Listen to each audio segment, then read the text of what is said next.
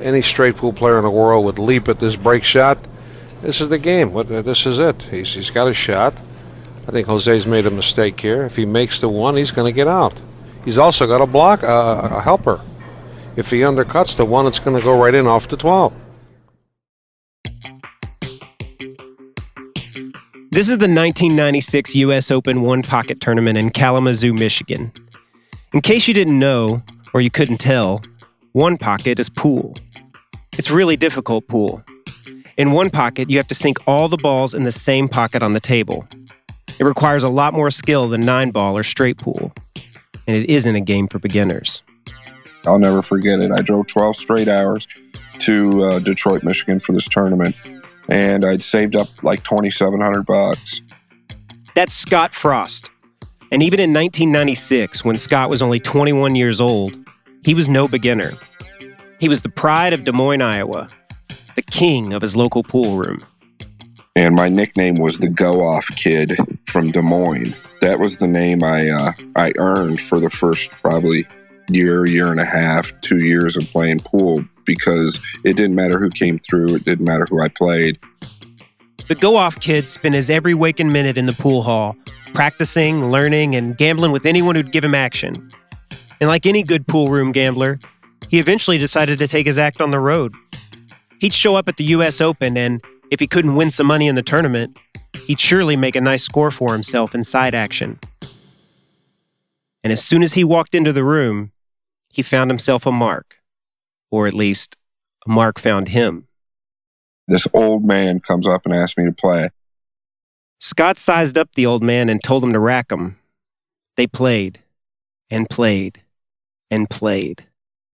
Long story short, he busts me. I go broke in like four hours. I drove 12 hours for this tournament last five days. Dejected, Scott got back in the car and headed back towards Des Moines.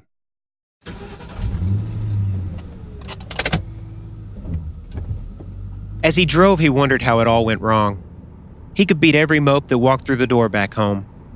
But he couldn't beat some old man who could barely lean across the table to shoot? Was it nerves? Was it the money?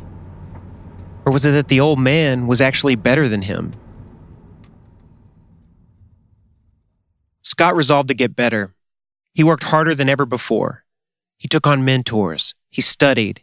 He ate, drank, slept, and breathed pool and he eventually got good enough to go out on the road for real. He would spend years on the road gambling on pool for a living, burning up the blacktop in the final days before cell phones and the internet would make it impossible to hustle pool on the road ever again. But before he finished, he would win millions of dollars. He would go on to win dozens of tournaments, including a number of national titles, and even eventually win the U.S. Open One Pocket tournament in 2005. And he'd cross paths again with the old man who nearly broke his spirit and ended his career before it even started. He'd learned that old man's name, or at least what he was known by in the world of pool Cornbread Red, the greatest money player in the history of pool. And without even meaning to, on that day in Kalamazoo in 1996, Cornbread Red had passed the gauntlet on to the man who would eventually take his place. This is the story of Scott the Freezer Frost, the last great American pool hustler. From the Ringer Podcast Network, my name is David Hill, and this is Gamblers.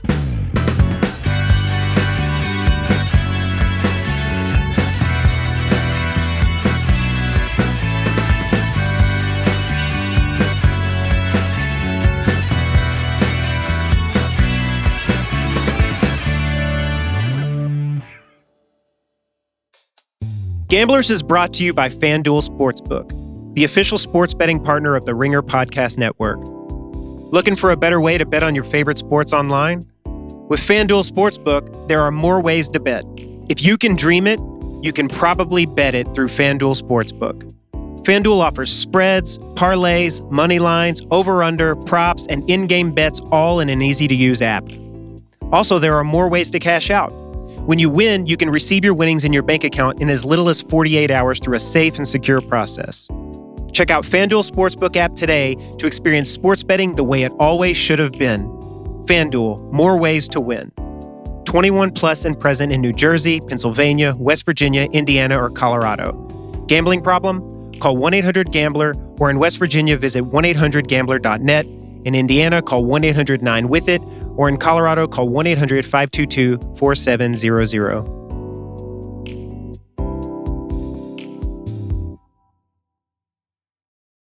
Scott Frost grew up in the 1980s in Des Moines in an idyllic situation. His father was the CEO of a regional bank. His house had an indoor swimming pool. It Had pretty much what you could call a dream childhood. Everything was beautiful um, until probably around 14 years of age. My parents got divorced and, and things changed dramatically at that point. My dad would get up at 4 a.m. and be at work by 5 a.m. I, I remember that clearly. And my mother, you know, she took care of us but she started to drink quite a bit. She liked to drink. She was out late at night uh, with friends, and it was probably only a matter of time till stuff didn't work out in that direction. As a teenager, Scott grew rebellious. He was a two time All State point guard, but during his junior year, he missed a practice and got into an argument with his coach. We're in the gym, but we're walking out the doors to get on the bus. And Coach Smith yelled, embarrassing me in front of everybody. He said, Frost, what do you think you're doing?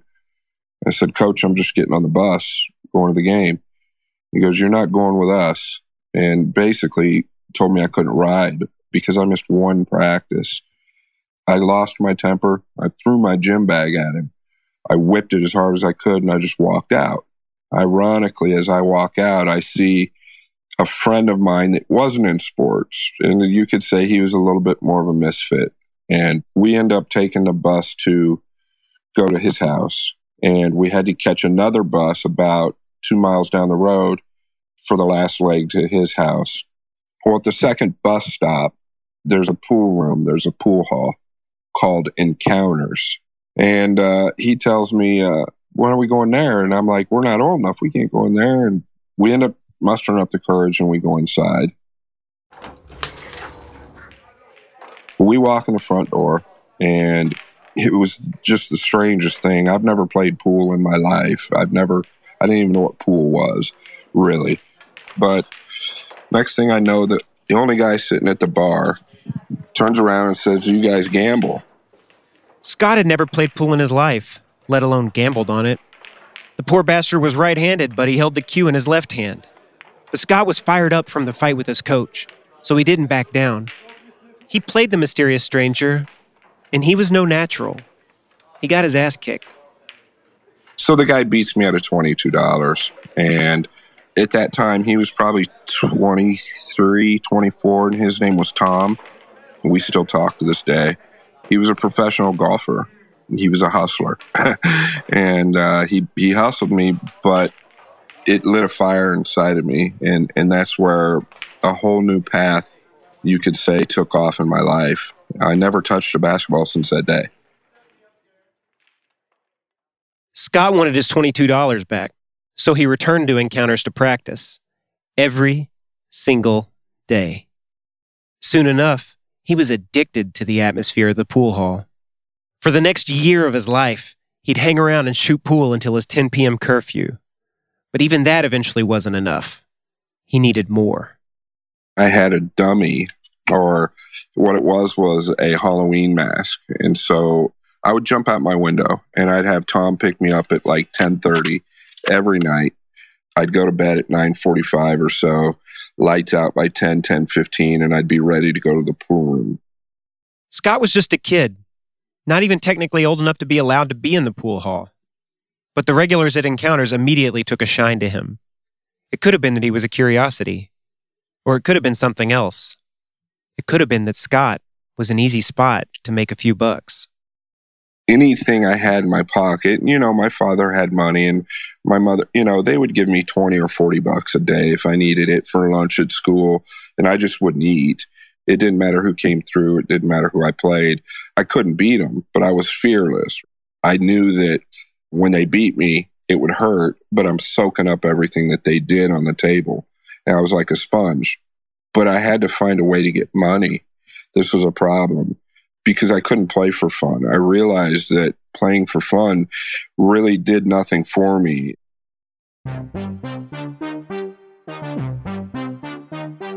Scott was losing money left and right, chalking it up to the price of tuition for an education in pool. But as a teenager without a job, it was hard for him to get his hands on the kind of money he needed to play the better players. One day, while looking around his ritzy country club neighborhood, he had an idea. I noticed my next door neighbor's garage open and they had a golf cart in there with two brand new sets of Ping Zings or Ping golf clubs on the back of it. Scott started boosting golf clubs from the homes around his subdivision, and he lived on a country club golf course, so there was no shortage of supply. He started fencing them through Tom, who sold them out the back of Nevada Bob's. He reckons he stole over a hundred sets of golf clubs by the time he turned 18. Basically, on my 18th birthday, my family and I were going on a vacation. Everybody's in the living room, everybody's excited and uh, the phone rings. My mom answers it. She hands it to me. She said, "Somebody for you." And I say hello, and I'll never forget the call. He goes, "How you doing, Mr. Frost?" I said, "I'm good. How are you?" And he goes, "This is Detective Bogle, and I'm about ready to have a knock down your door party with 40 of my best officers. Look out your front window." They had been on Scott for a while, but they waited for him to turn 18 before they moved on him. On his 18th birthday, they charged him with 12 felonies. His father hired a good lawyer who helped him walk by doing just a year of community service. And somewhere along those lines, my parents found out I play, wanted to play pool, and you know, but they didn't know I was sneaking out at night. But when this happened, he realized how desperate I was to have money to go play. So, what he did for me was bought me a pool cue business. Scott's dad figured if pool was his passion, he should channel that passion into something productive. And the business was lucrative. He'd buy cues wholesale and he'd sell them right in the pool room at a profit. It wasn't a month later that this road player had come through town and come to find out his name was Richie Richardson, who was a, in his day one of the top one pocket players in the country. Well, he'd come through town and gosh, it's tough to actually talk about some of this because I haven't revisited this in a long time, but I thought I was a one pocket player. I thought I was like great and I was terrible. But he would just barely beat me every game. He took all my cash. I had like three or four thousand on me, and then uh, I started putting up cues. Uh, and I'd ask him how much money he'd put up for this cue for this game. So I'd say I had a Meucci or a McDermott. That's a cue people can relate with. Say I had a $500 McDermott, and he would tell me he'd put up 350 and I'd say, okay. So I'd put the cue on the table next to us, the pool table next to us, and we'd play that game. I'd lose that game by like a ball. And I kept thinking, gosh, I'm, I know I can beat this guy. I'm close. And in all reality, I probably needed a big spot. Like I probably needed a big, big, big handicap. Are there people in the pool hall that you're friends with that are watching this? I mean, none of your friends are pulling you aside and saying, hey, man. You couldn't stop me. You just couldn't stop me. I, I wouldn't listen to anybody. I was pretty sure that Don McCoy, the owner of the pool room, was starting to feel bad for me, or, or you know, he knew that my desire was outweighing anything else, and I had a lot of natural talent, and I was getting to the level where all these locals they really couldn't beat me. He saw that I took that big loss. He had heard about my loss at the uh, Legends of One Pocket, where I drove up there and had to drive straight back. And I don't know how this happened, but one day he finally tells me, um, I tell you what, if you're interested in doing this, I'll play you some $10 a game. We can start at noon every day because the porn would be slow. Don McCoy owned Encounters, but he was once a well known pool professional and respected by many of the top players in the world. Even though he was past his prime, he still had a lot he could teach Scott. So for six hours a day, they played each other heads up, no handicap, for $10 a game. At the end of a year, Scott was down $4,700, and Don let him settle for 3000 And it was the best 3000 I ever spent my life. Scott started going back to tournaments, except now his goal wasn't to win the whole thing and bust every player who offered him a game. Now he just wanted to make it a day without going broke. Then two days. Then try to last the whole tournament and make enough to pay for his hotel room. It wasn't long before Scott started to turn the tables on his teacher. Then in year two, he ends up losing money. He ends up quitting. He got pretty frustrated. It, I really didn't know how good I was, but I know that there was like maybe three people on the planet that could beat Don McCoy, and I'm playing with him. So he's really not the favorite at this point. So I knew that I had the potential to, to do some real damage at this point. And that's when I started planning my first attack. The entire time Scott had been traveling to tournaments, keeping a low profile, and trying not to go broke, he had also been laying the groundwork for his ultimate plan. Scott knew that the way to make a killing at the game of pool wasn't to be the best player in your local pool room, or even to win a bunch of tournaments. In those days, the way to make a killing was still the same as it had been for the last half century. You had to go out on the road and hustle people. Scott wanted to play the road, so he created a list of potential opponents. Some of them were people he knew he could beat that probably saw him as weak. Some of them were just players who had pissed him off. There was this guy named Tom Karabatsos from Chicago, and he was a decent player, he was not a bad guy, but he was a very brash guy, and he kind of uh, embarrassed me. I can't remember exactly what happened in a tournament. So he was on my list, right? Uh, somebody had told me this guy has money. You start out cheap, and he'll end up going off behind it. So my plan was to go to Chicago, ask him if he wants to play some fifty dollar one pocket. I had no real money, but I knew I could build my bankroll going to this first spot. And then I had several spots after that. And it literally took me two and a half, three hours. Like I, I just destroyed this guy and I wanted to destroy him. My plan was once I got $2,000, I could go to this black pool room and play a guy named Ike Reynolds. And in this black pool room, it was thriving with bookmakers, pimps, and I mean, just unbelievable cash in this place. If Scott wanted to play Ike Reynolds, he'd need to play for $500 a game. And Scott only had about $2,000. So he had enough to lose four games to Ike before he'd be hitchhiking back to Des Moines. It wasn't much of a bankroll, but he intended to make the most of it. He had a plan. He walked into Red Shoes Billiards in Chicago wearing a bunch of gold chains and acting cocky, telling everyone about how rich his parents were and how good he was at pool putting on a big show trying to look like a sucker. And he tells Ike Reynolds, the best player in the room, he wants to play for $500 a game. And Ike took the bait. Well, there was like three or four of those guys, like in this pool room. And then there was the bookmakers. And then there was the dope dealers. Here's what they would do. When it was my break, the most I got to bet was 500. You alternate breaks. It's customary. But when Ike broke, I would get sometimes up to three grand bet, and they would jump on and jump off. What this means is that as Scott and Ike played, the rest of the guys in the pool room would offer to bet Scott that he would lose whenever it was Ike's break, which is actually not very cool. That's like betting on a tennis player only when it's their serve. Common pool room etiquette says that if you're going to bet, you're going to bet every game, not just when your player had the break. But Scott was looking to make a score, and not to make any trouble. This wasn't his turf, and he didn't have a single friend in the room. So he took their bets. So I just had a notepad and I took all bets. Once I built that 500 a game up to like five grand in my pocket, it was go time. I started betting two grand a game, 1500 a game, 800 a game, 4,000 a game.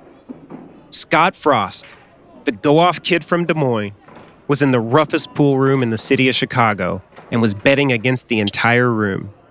He walked in with $2,000 in his pocket and was now betting 4000 a game. And what was ironic about this is it was the best time of my life. I was a showman, right? Like I was pretty entertaining. I wasn't quiet. I was powerful with my game. And if somebody ran their mouth to me, I could give them the talk right back, probably times 10. I, I just had this ability to talk and talk good. I had more one liners than Carter's Got Pills, man. And uh, they'd lose their money, but they'd be laughing and, and smiling, like truly laughing and smiling, like entertained. these guys weren't blowing their last 5000 i'm talking these guys were like the biggest pimps in chicago man. I'm talking like this is where they all came to hang out every day went before they hit the streets or after they hit the streets. This was small money to these guys. This is where i think that I, I don't even know if i'm religious i mean some of the things that have happened in my life and people i've lost but this is where i think that there's some sort of a higher power or a bigger meaning in life because just from the very beginning, even the day Tom beat me, yeah, I wasn't a good pool player. I'd never played pool before, but the charisma and the talk and the hustle was always in me. I, and I feel like I feel like it was just meant to be. I was never scared. It was really weird. Everyone had a grand old time playing pool with Scott until four in the morning. When the game broke up, he was up $42,000. Now, I do remember leaving and it was pitch dark, and maybe this was an all night pool room. It was maybe four in the morning. I was scared to death, but I had to trust somebody. And I actually had one of the bookmakers that I had beaten out of seven or 8,000 walk me to my car because he had a gun. And that bookmaker and I became friends. So from Chicago, I go to St. Louis. And at this time, Joe Wolford was probably in his mid 30s and he had a lot of money. Joe Wolford was a player who had beaten Scott out of $1,200 at a tournament two years before. So he'd made it onto Scott's list. And Scott knew that Joe played Ike even, meaning neither player gave each other a handicap, and that Ike beat Joe most of the time. So Scott figured he could easily beat Joe straight up without a spot. And since there's no way Joe's heard about Scott's score against Ike in Chicago yet, Scott could probably even get Joe to give him a two ball handicap. So it, when I walked in with pocket full of money, I always had this move. I'd go to the bar and I'd order a bottle of water and maybe some chips or something. And I, it was an intentional move. I'd make sure I was safe.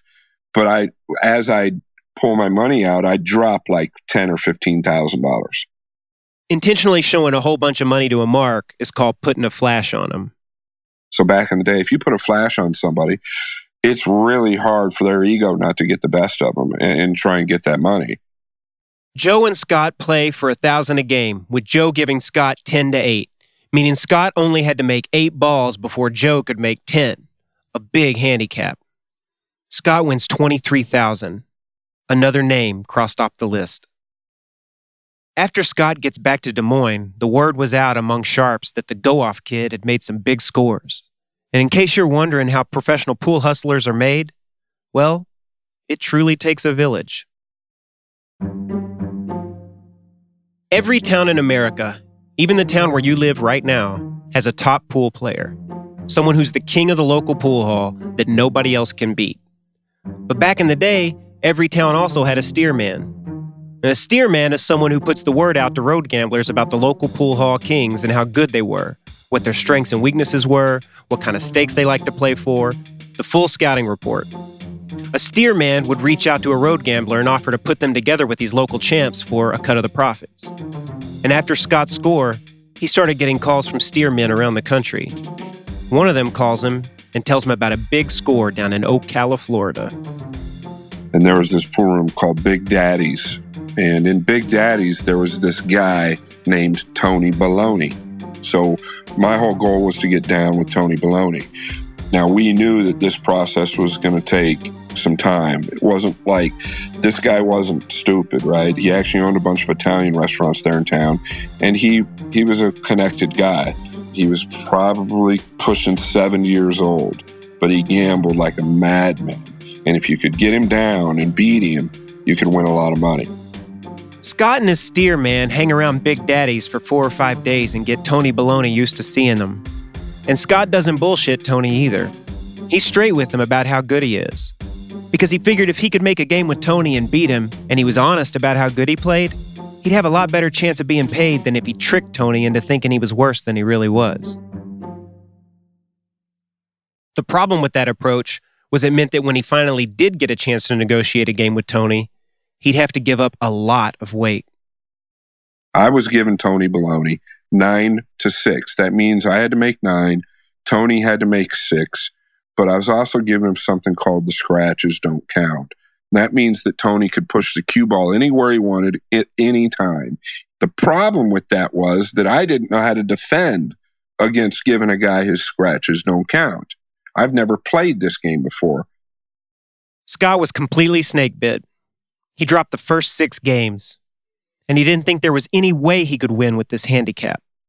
He only had about $7,000 on him, so he was nearly bust. He went over to his partner to tell him he wanted to quit, and they agreed to take their last $1,000 and head back north. As I turn around to go shake Tony Baloney's hand, I turn around and he had already broken the balls and he scratched. Scott had given Tony the scratches, meaning he could miss the object ball whenever he wanted. But when Tony put the cue ball in the pocket, it had to come back out and be put on the table somewhere, which was a huge advantage for Scott. He looked back at his partner and told him, We have to play. And mind you, we have one barrel left. If I lose this game, we got $200 to get back to Detroit from freaking Florida. Well, it's just a true and amazing story. Uh, we played for 76 straight hours from that moment. Let me do the math for you. That's three whole days. No stopping, no sleeping. And when that 76 straight hour was up, I was up 86,000. It got so bad that this guy, we were playing like 8,000 a game. It got so bad that this guy was shooting at my pocket all the time, like he was delirious. Looking back now, I'm 44 it's lucky that the guy lived. Uh, his legs were black and blue. This wasn't going to end well. Word got to Tony's sons and they showed up to stop the match. They ended up rushing Tony Baloney to the hospital. I'm sure he was dehydrated. He was in the hospital a week. More after this. Add a little excitement to your sports watching experience by betting on all the action on FanDuel Sportsbook this football season. There's a reason why FanDuel is America's number one sports book. Their app is simple to use. They've got great odds on all different betting markets, unique, fun bet types like same game parlay, and exclusive always on promotions to let you get more action out of every game day. And if you win, they even get you your winnings safely in as little as 24 hours. Right now, FanDuel is letting you place your first bet risk free up to $1,000. Just place a bet on any game and FanDuel will refund you up to $1,000 back if you don't win your first bet. Seriously, there's no strings attached. Just place any bet you want. If you win, you keep the cash. If you lose, you'll get your entire bet up to $1,000 back in site credit. I live in New York, but if you ever see me in New Jersey on a Sunday morning on the platform of the Hoboken Path station looking intently at my phone, I'm either mad about something I read on Twitter or I'm getting my NFL bets in for the day before I head back across the border for kickoff. If you see me there this weekend, I'm probably betting on the Raiders against the Chiefs because they're playing in Vegas, and everyone knows that in Vegas, the house always wins. If you do bet, make sure to check out FanDuel's same game parlays as well. If you've never tried FanDuel Sportsbook, what are you waiting for? Download the FanDuel Sportsbook app to get started and be sure to sign up with promo code GAMBLERS so they know I sent you. That's FanDuel Sportsbook, promo code GAMBLERS. 21 plus and present in New Jersey, Pennsylvania, Illinois, West Virginia, Indiana, Colorado, Iowa, and Tennessee. First online real money wager only. Site credit is non withdrawable and expires in 14 days. Restrictions apply. See sportsbook.fanduel.com for details. Gambling problem? Call 1 800 522 4700 in Colorado, 1 800 BETS OFF in Iowa, 1 800 9 with it in Indiana, 1 800 Gambler in New Jersey, Pennsylvania, Illinois, and 1 800 889 9789 in Tennessee, or visit www.1800gambler.net in West Virginia.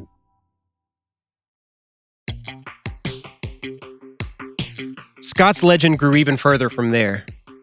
One score after the next, he was starting to build quite the bankroll. The flashy gold chains weren't just part of the act anymore. I had two cars. I had a Suburban and a new Cadillac and a boat.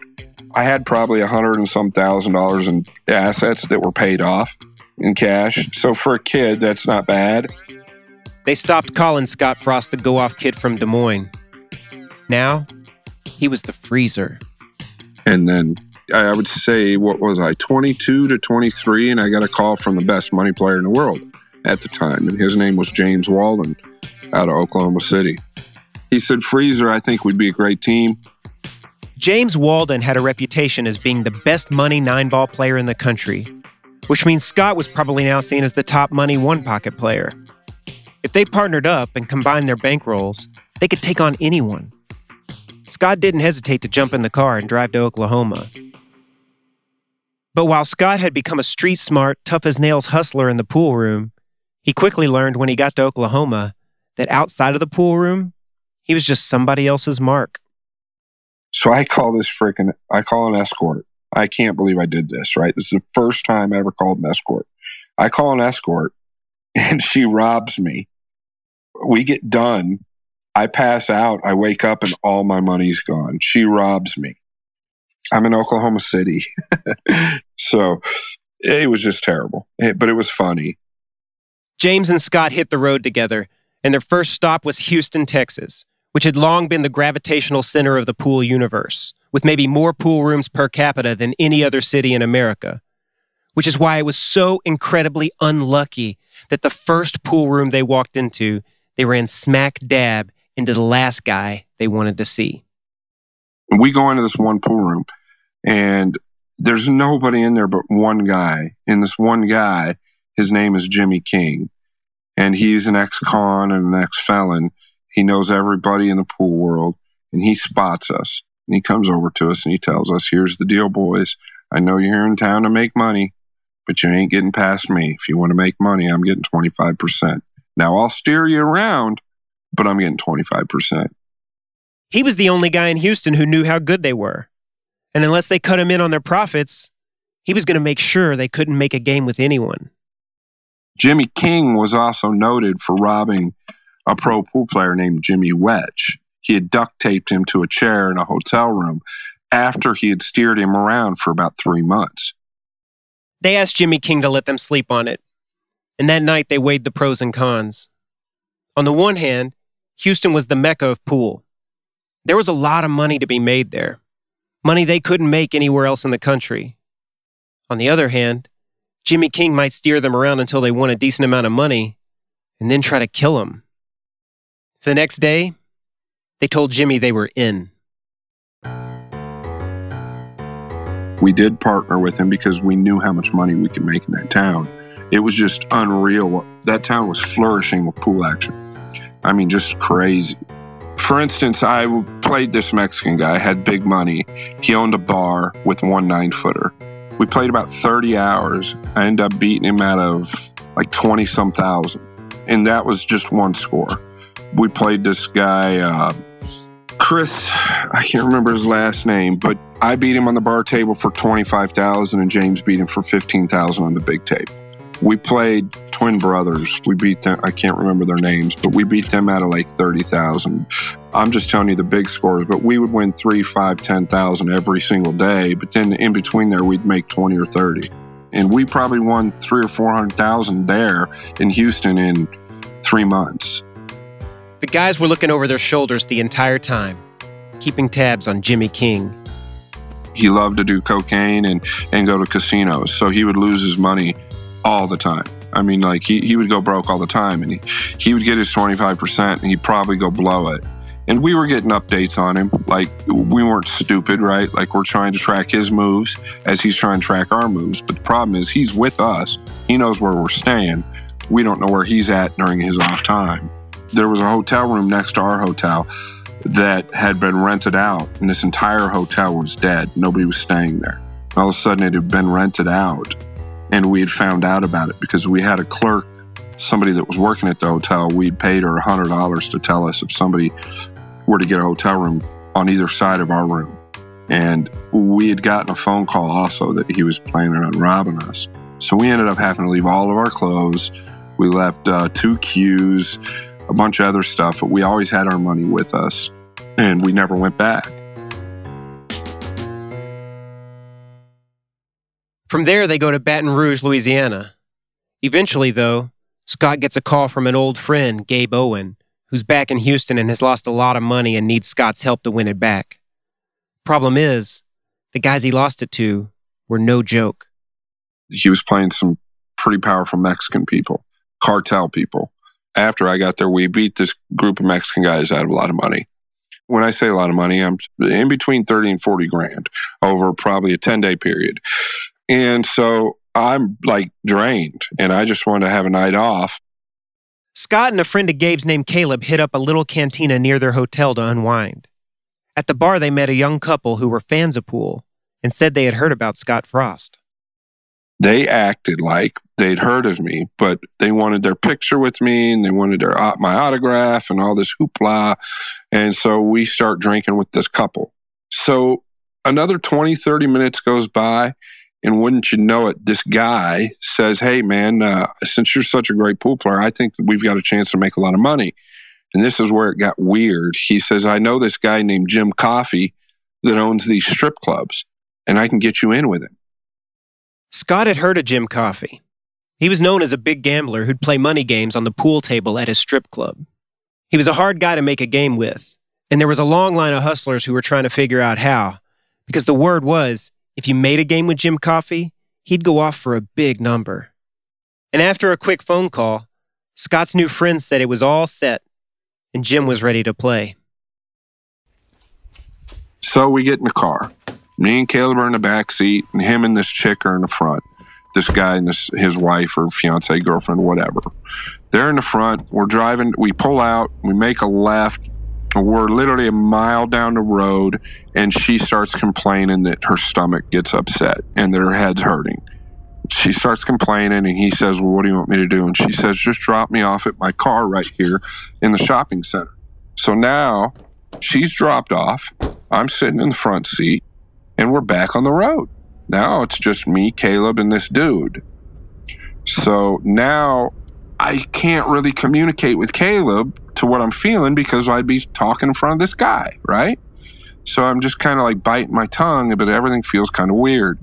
So we're going down the road and he turns into this residential area, but it's a rough area.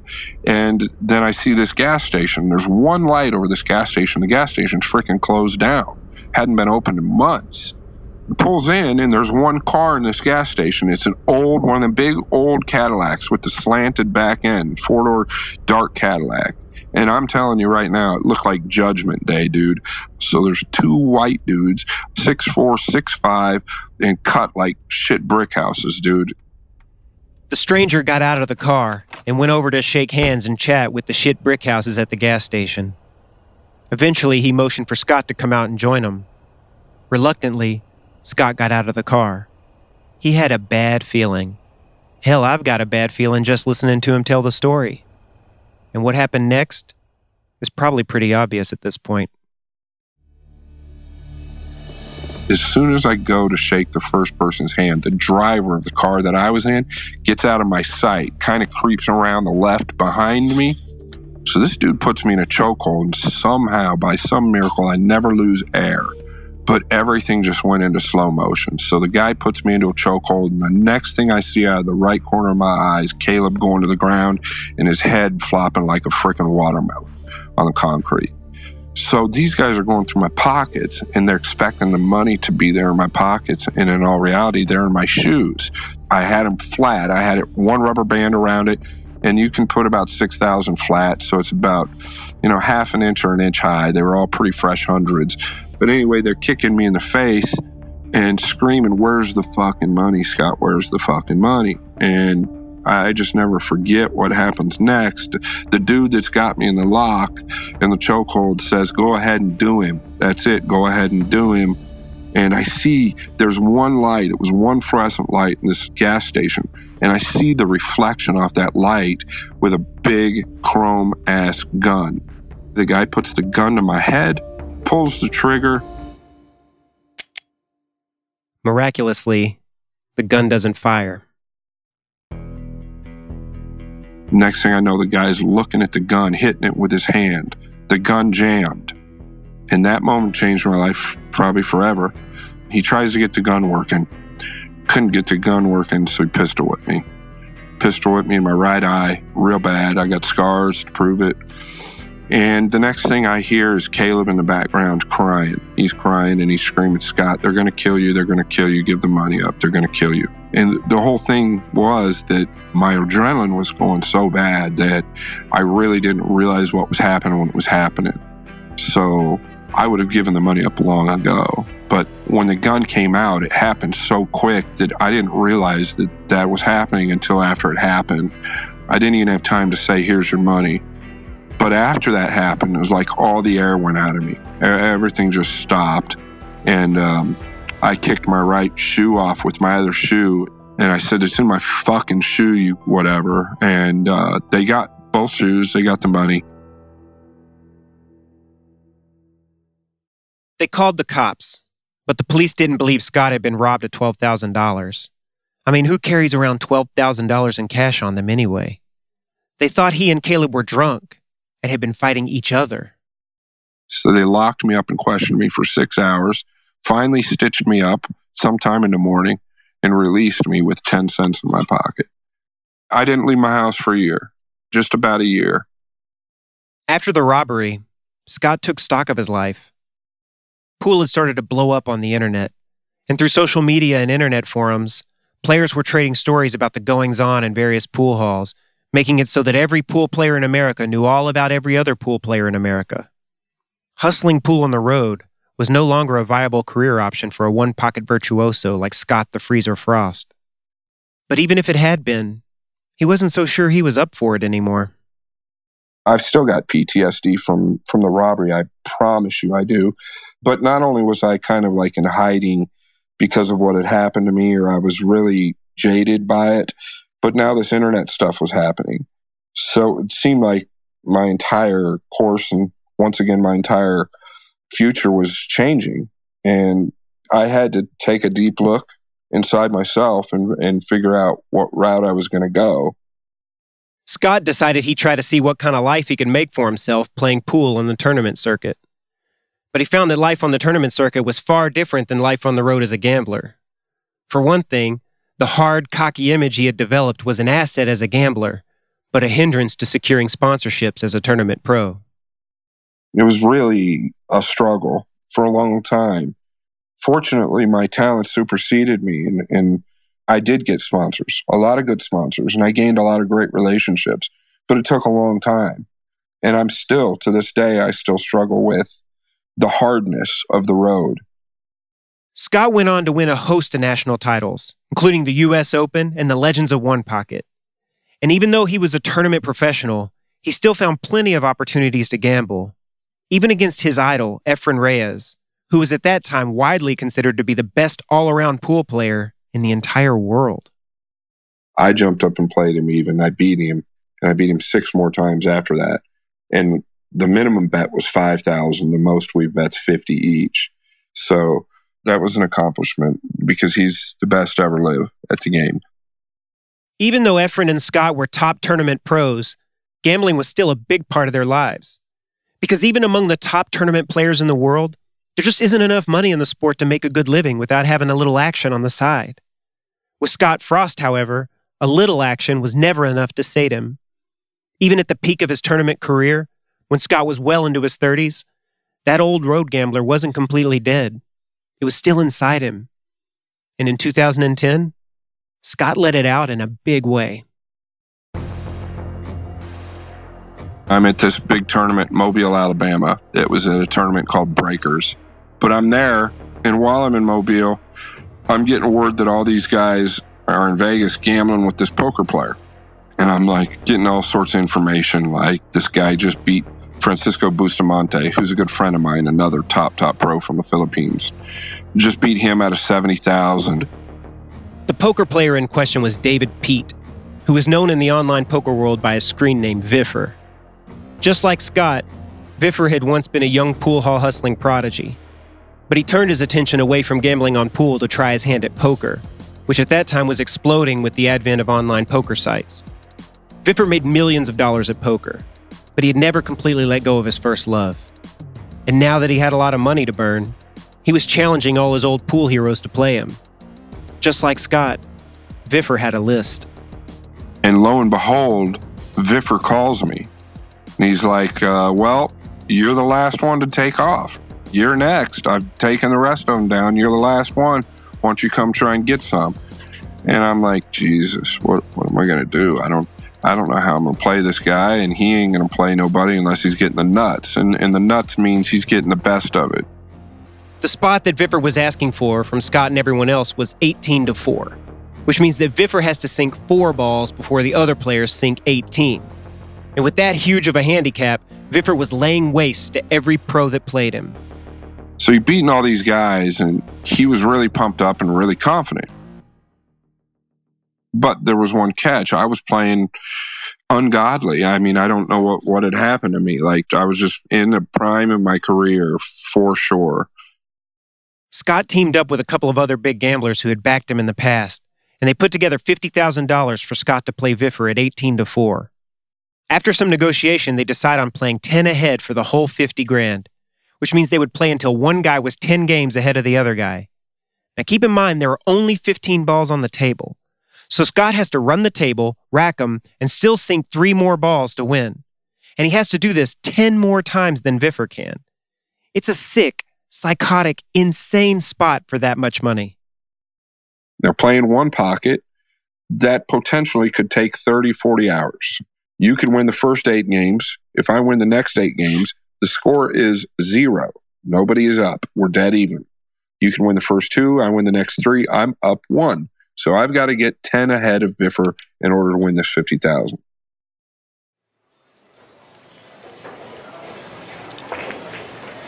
We flipped a coin. I don't even know who won the break. I beat him in an hour and a half or two hours max. I win 50,000 in two hours max, right? I just ran through him like butter. And this was a game that he was beating everybody at if we were to lose, we were done. We weren't playing anymore. We were taking a $50,000 shot at his bankroll. Basically, trying to turn a toothpick into a lumber yard. That's what I like to call it. So, anyway, he immediately says, Bet a 100000 I beat him, make the final ball, looks at me, says, Bet a 100000 Well, all my guys are up on the rail. I don't even look at them. I said, Bet. So we play for a 100000 I win that set in like four hours. So that night, it's we're done. He quits. I went 150,000. I'm through the moon. Like I'm over the moon. I'm just like freaking on cloud nine. So we go have dinner. We keep all the money together. We don't chop the money up. The next day, we play set for 100,000. So now uh, I'm up 150, looking to be up 250 or 50 winner. If I lose, I'm 50 winner. If I win, I'm 250 winner. I win that set. It takes like five or six hours, which is a pretty good beating. Playing 10 ahead, winning in five or six hours is a pretty good beating. Like, you're getting demolished, uh, especially getting 18 to 4. Over the next couple of days, they play a few more times, and Scott wins $320,000. So he wants to play set for it all. So we're all preparing for this big set freaking like this is the biggest set of my career. There was one problem though.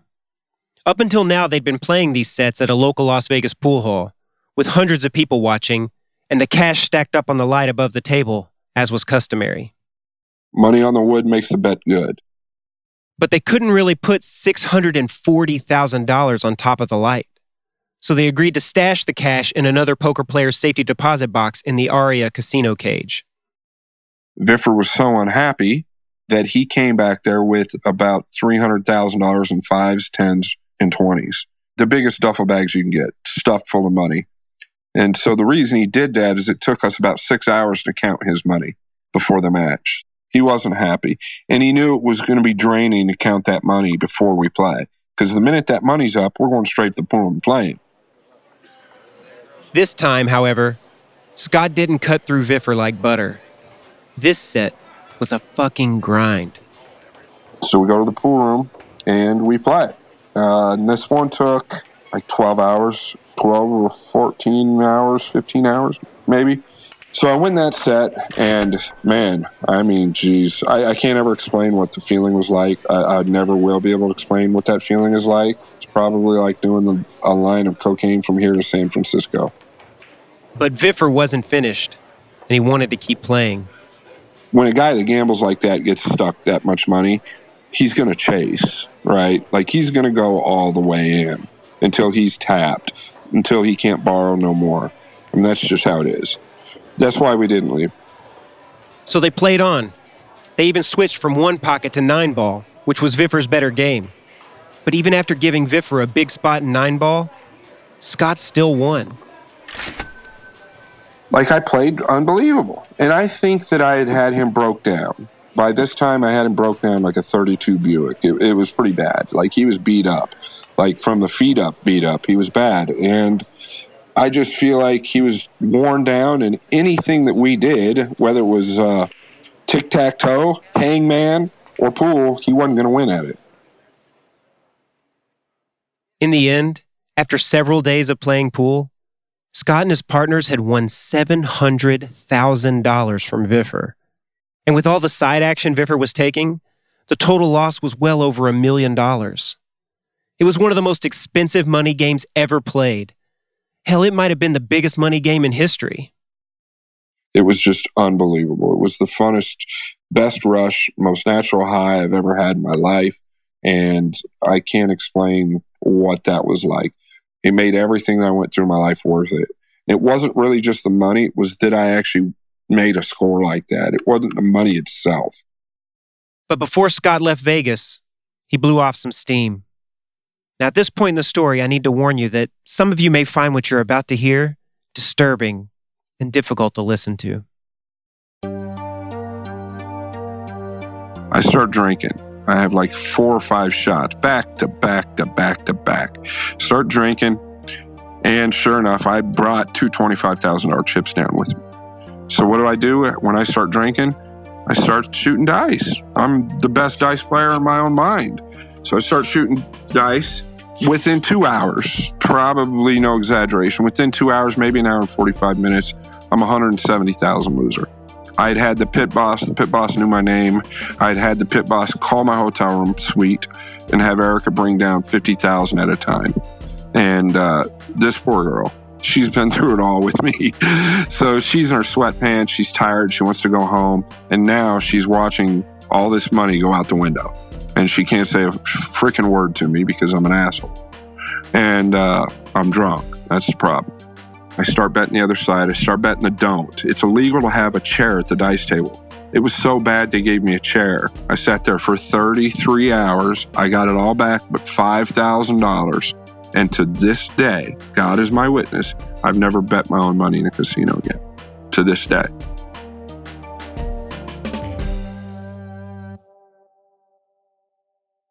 Today, Scott Frost still plays pool, but he does so mostly in Tempe, Arizona, at his own pool hall, Freezer's Sports Bar and Grill, which he opened in 2017 with his partner Jason Chance from back home in Des Moines.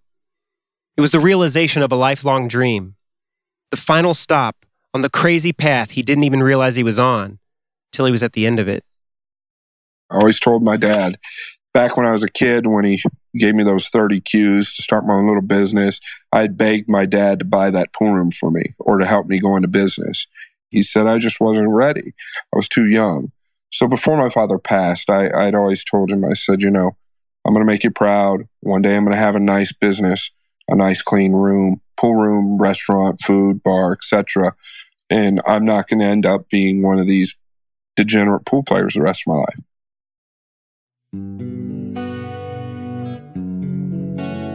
They call this game pool, when really it should be called pocket billiards. The name pool used to refer to the pools of money wagered on the games. That's how much this game and gambling are intertwined. The word we once used to refer to the bets is now the word we use to describe the game itself.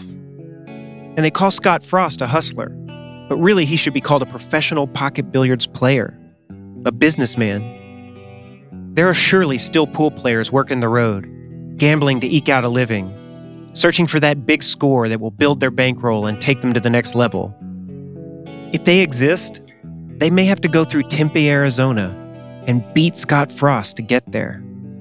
Or maybe they'll need to lose to him, like he lost to Cornbread Red. Either way, the freezer's waiting for the next go off kid to either give them a warning or give them a game.